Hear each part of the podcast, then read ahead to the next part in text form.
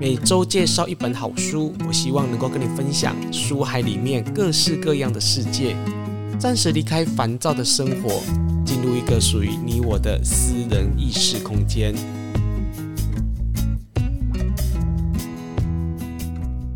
你好，我是雨色，你今天好吗？今天这一集的节目，想跟大家来分享发生在泰国非常震惊社会的一则新闻。这则新闻呢，是我之前啊在网络上搜寻时候看到了这样的一个内容。一开始我觉得这个标题还蛮耸动的。泰国的出家人在断头台上面自杀，来了解泰国的殉教成佛信仰。哇，这个标题呢下得非常的猛，而且呢，我听了这个故事呢，我觉得也蛮值得来跟大家来分享，到底宗教的意义是什么之外，我们应该要从什么样的一个观点来探索宗教，还有自己的一些价值观跟宗教观，是我想跟大家来分享的哦。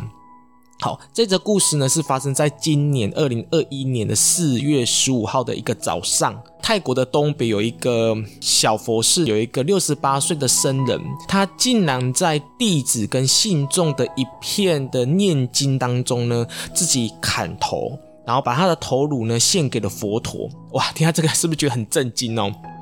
好，那他的故事是这样子哦。他说呢，在当天呢，有许多的他们的信众啊、弟子，还有一些其他出家人呢，都在做早课哦，就在念经啊这样子。那这个六十八岁的僧人呢，就在大家的这个念经的过程当中呢，用他自己自制的断头台啊，然后自己把自己头砍下来。当医护人员跟警方到现场的时候呢，现场的血迹都已经被他们这些弟子啊、哈信。众都处理非常干净了，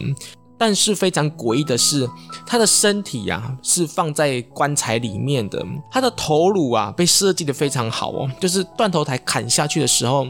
他的头颅是直接滚到一个小盒子里面，就把它封起来了。据他们的说法是说，这位僧人在做这个断头台仪式。的这个计划呢，已经有五年之久，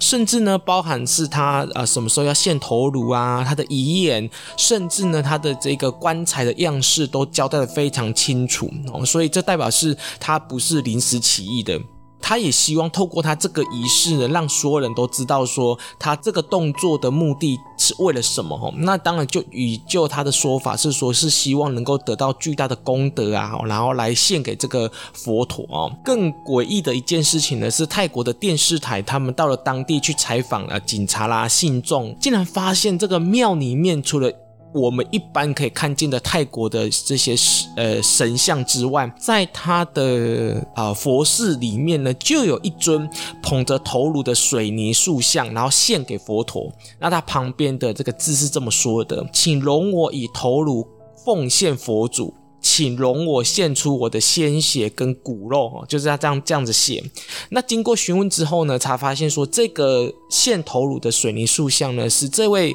断头的出家人跟他弟子呢一起去设计，然后设立让大家来膜拜哦。这个新闻一出来之后呢，其实你想也知道啦，不要说在泰国啦，我们台湾也都会觉得说啊，这个不是出家人的行为啊。这个不是佛教的正派的教义嘛？就大家当然是一边挞伐。那当然我们自己也会觉得说，哇，这个真是太超现实，就是我们不是一般人可以看见的。那是不是我们就开始去想说，是不是泰国的有一些宗教信仰啊，是不是有问题哦？或者是说啊，他们是不是什么信仰佛呃邪教啊之类的？我们就用这样一个角度来看待这件事情。我自己在看待这件事情的时候呢，我的想法非常单纯，就是我想要去找到更多的依据，或者是更多的不同角度的报道，来了解这个到底是怎么回事呢？当然我。以我个人的认知是，我会认为说，呃，佛陀绝对不会教弟子做这件事情嘛。那但是你会去做这件事情，那当然他又也是佛教徒，那背后一定有一些我们不知道而值得去探索的一些观点。这个就是我们在看事情的时候，我们的角度到底有没有更客观？就是他们讲，你收集资料，或者是你看的角度啊，是不是可以跟别人不一样？之后呢，我就上网去查了，才发现说，哦，原来这个在泰国。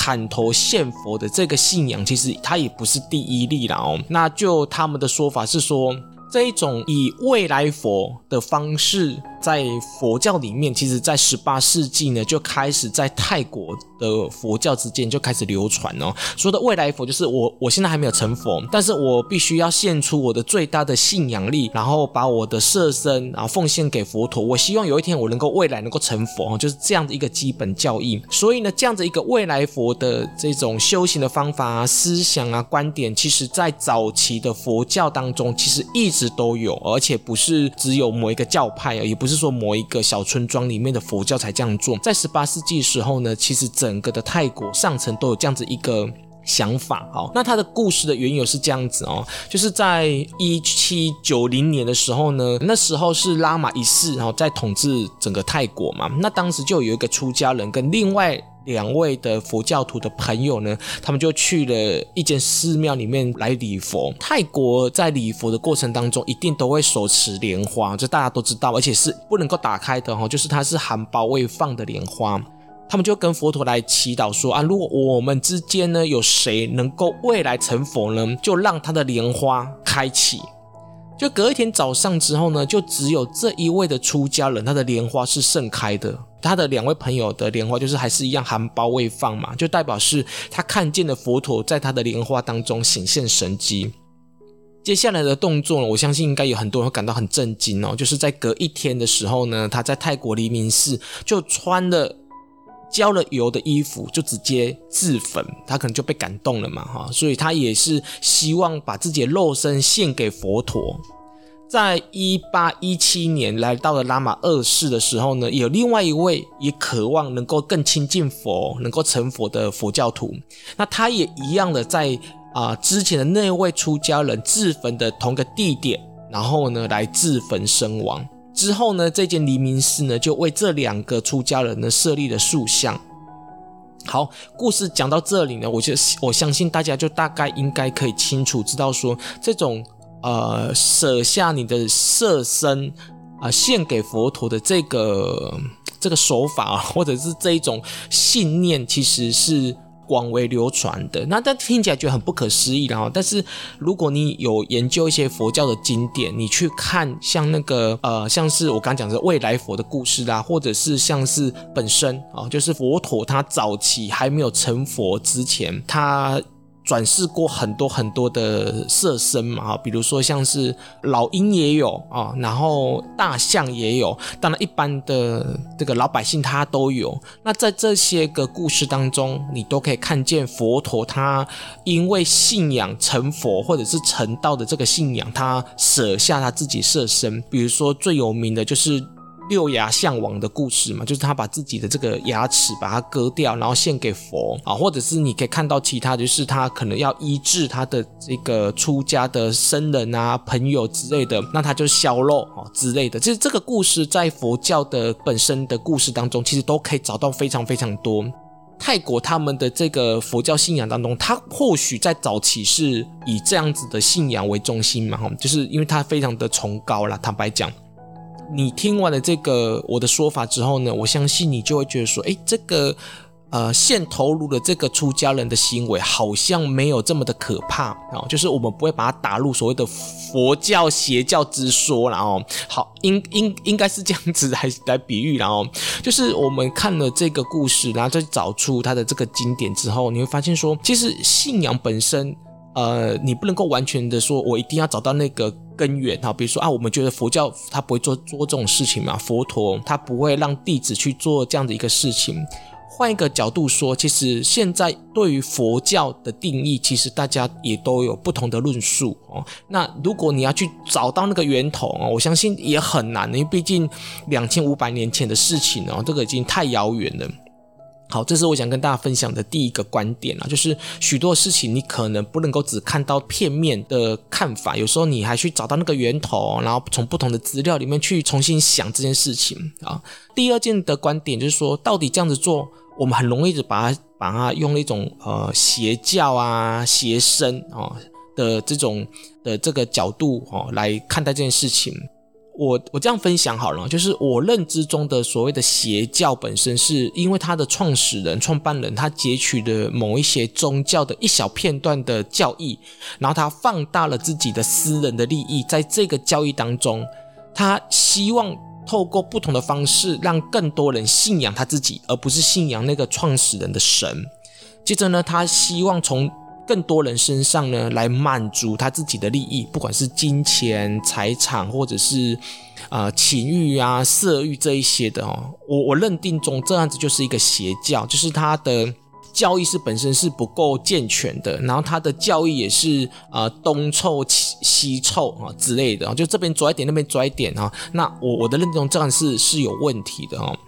但是我们从这个出家人来看的话，他并没有符合我刚才所说的哦。第一就是他也没有要大家跟着他一起做，他别没有。第二是他也没有去宣说他的这个砍头的信仰，虽然他已经。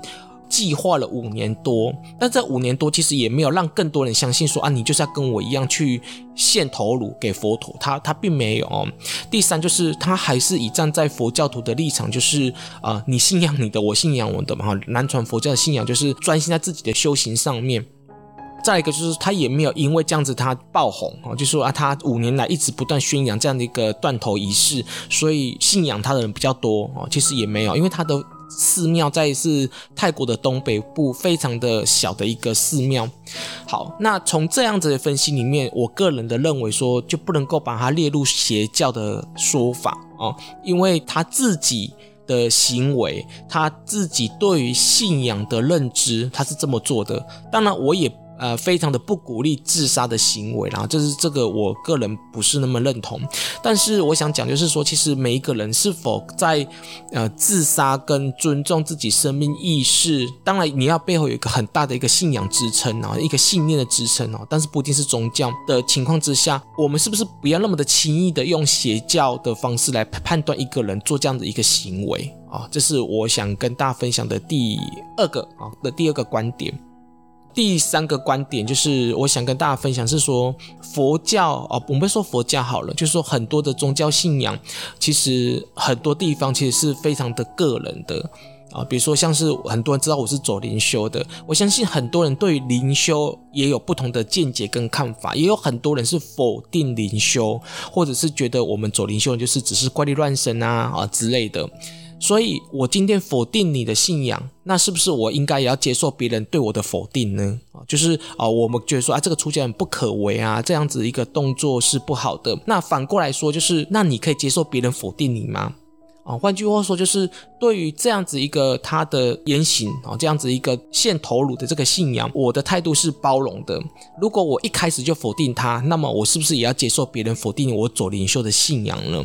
哦，所以我觉得很多东西你必须要以更开放的心来看待这个世间。当别人在否定你的生命的价值，或者是你的宗教信仰的时候，你的这个拉扯就比较不会那么大。一样的嘛，就是因为你看待别人是比较宽广的。当别人在用这种比较狭隘看待你的时候，其实你的包容力就比较大了。好好，以上呢就是我分享这一则的新闻背后想跟大家传递的三个的想法，希望是对于你在修行上面是有所帮助的。如果对我的节目你有兴趣的话呢，就是欢迎点阅，或者是你说对于我所说的内容，或者是你也希望我去。讲一些你想要了解的一些修行上的观点啊，或者是生活上的一些呃疑问，想跟我来分享的哦，都可以来跟我联络啊。我 Telegram 的账号是零九七五二五六五七九，或者是直接写 email 来给我。那宇色都很欢迎，就是大家来跟我在线上分享。那我们今天节目就到这边告段落喽，我们下次见，拜拜。